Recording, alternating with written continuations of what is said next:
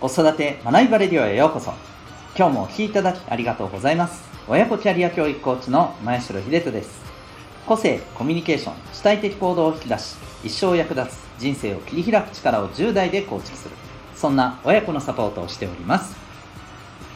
このチャンネルでは子育て奮闘中の皆さんに向けて子育て生活の日常から得られる学びを毎日お送りしております。今日は第656回でございます。その怒りは誰のためというテーマでお送りしていきたいと思います。またこの放送では毎日が自由研究探究学習施設 Q ラボを応援しております。それでは今日の本題に行きたいと思います。今日は怒りという感情に関して、お話ししていきたいなと思います。普段私たちいろんなことでね、えー、起こってますよね。またこの怒りっていうのもね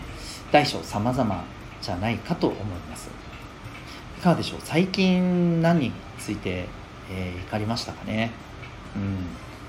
なんか思い出すこともあるかもしれませんね。はい。えー、で、まあ、今日はですねあのこの怒りについて、えー、ある視点を持ってそこからこうそうですね。こう奥に入ってこの怒りというものについて考えていきたいなと思います。で、まあ、目的といいますか、あの今日の、まあ、お伝えすることでどうなったらいいなと思ってるかというとですね、まあ、怒りのそうですねやっぱり使い方というか、うん、怒りという感情の、えー、コントロール、まあ、アンガーマネジメントっていうね言葉もありますけれどもあのアプローチもありますけれども、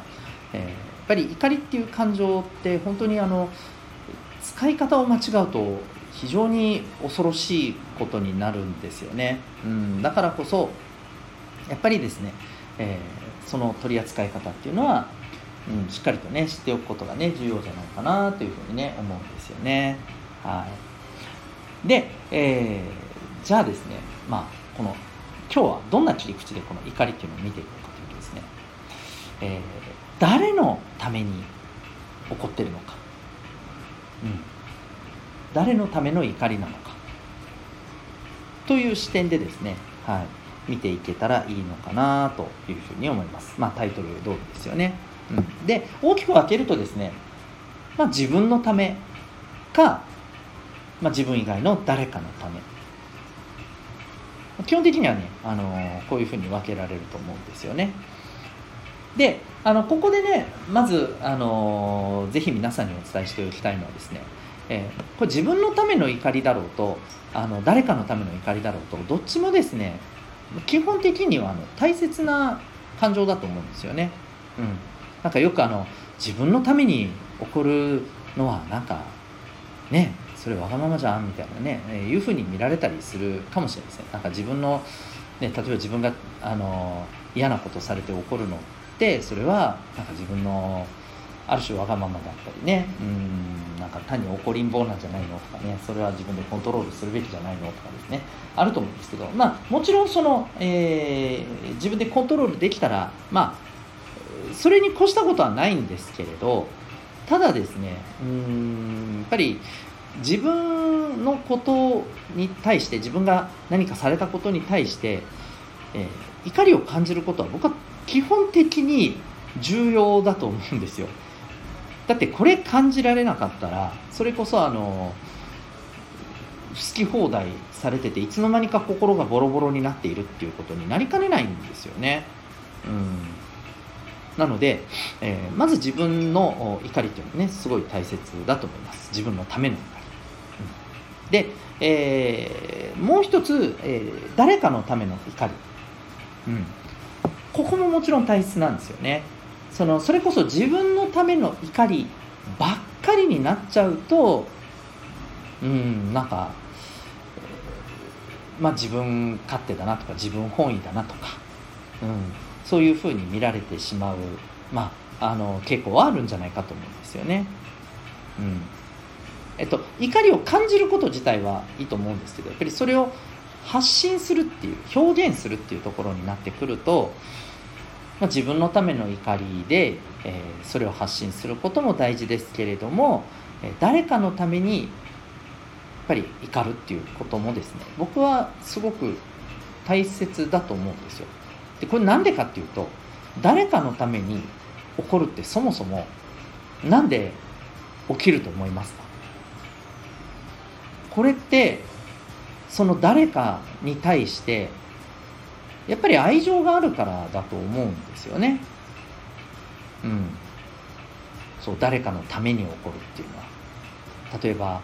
友達のために起こるっていうのはその友達に対する愛情があるから起こると思うんですよ。うん、あのもちろんこれ友達に向かって起こるっていうことじゃないですからね。あの大丈夫だと思うんですけど念のためあの言っておくと、うん、その友達に対して起こるっていうののことを言いたいんじゃなくてその友達のために何かに対して起こるっていうことですよね。うん、そうですそうです。はい。これもすごくね重要だと思うんですよ。で最近それこそですね僕はそういう結構大きくね、えー、怒りを発信したことがあるんですよね。まあ、これはあの子供に対してなんですけれど、まあ、ちょっとねこれ結構デリケートな部分もあるので細かいことはね省きますけど、えー、ちょっと抽象的な言い方でいくと、うん、僕はこの子供のためにそして子供のそのした行動によってうん周りの人たちがもっと言うと自分の子供のことを、うん、思ってくれてる人たちが、えー、悲しむっていうことに対してなんか僕もすごくそれは悲しいぞっていうことでまああの怒りを発信したんですね。うん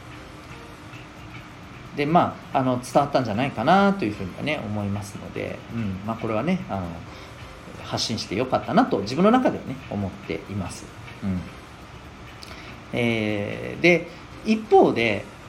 じゃあ自分のことで起こったというところでいくとですねえー、っと まあ最近最近あるかな。まああの大きなものではないんですけど、まあ、やっぱりちょくちょくねちょくちょくあるんですけど、えー、っとあの僕はもう何回も、えー、この放送でね、えー、結構これに触れてることが多いんですけど、え僕はこうなんかお手軽感覚で何、えー、て言うのかな。あえて人を傷つけたり、まあ煽ったり、えその何て言うのかな。まあえ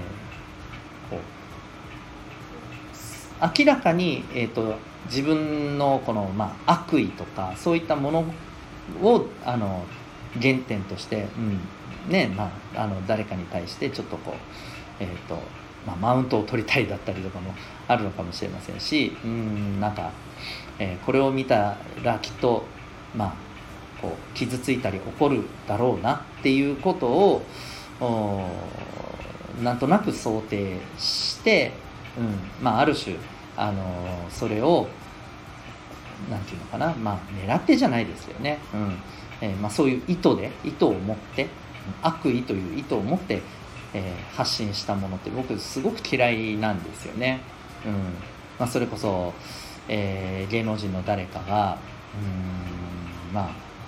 ね、なんか例えば事故を起こしたとか大怪我をしたとかいう時によくあの「そんなやつ知らんわ」みたいな、投稿したりする人いるじゃないですか。なんで知らんのにわざわざ投稿すんねんっていう、うん、なんかそうすることでね、うん、まあ否定したいんでしょとなんかうんねまあなんかあると思うんですよとにかく何かしらの悪意がね僕そういう行動がものすごく嫌いで、うん、もうこれに関しては結構日々起こってますね。はい。でもこれって、えー、じゃあ誰のために起こってるのかっていうとね、実は回り回ってね、これ自分のこう、自分の心が傷ついてるから起こってるなって僕は思ってるんですね。うん。はい。もしかしたらね、まあ、実際にこれを書かれた当人は、は、で？っていうふうにあの全然へにもあのかけてないかもしれませんけども僕は結構あのやっぱりそれでねやっぱりこうはなんかデージだなっってやっぱ思っちゃうんですよね。うん、まあまあそんなあのわけで、はいえー、これはまあ自分の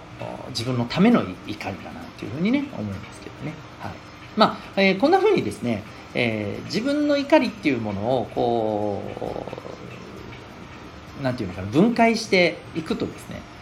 あこういうことが大切だから起こるんだなっていうものが分かったりですねあの気づいたりですねで、えー、実は気が付くと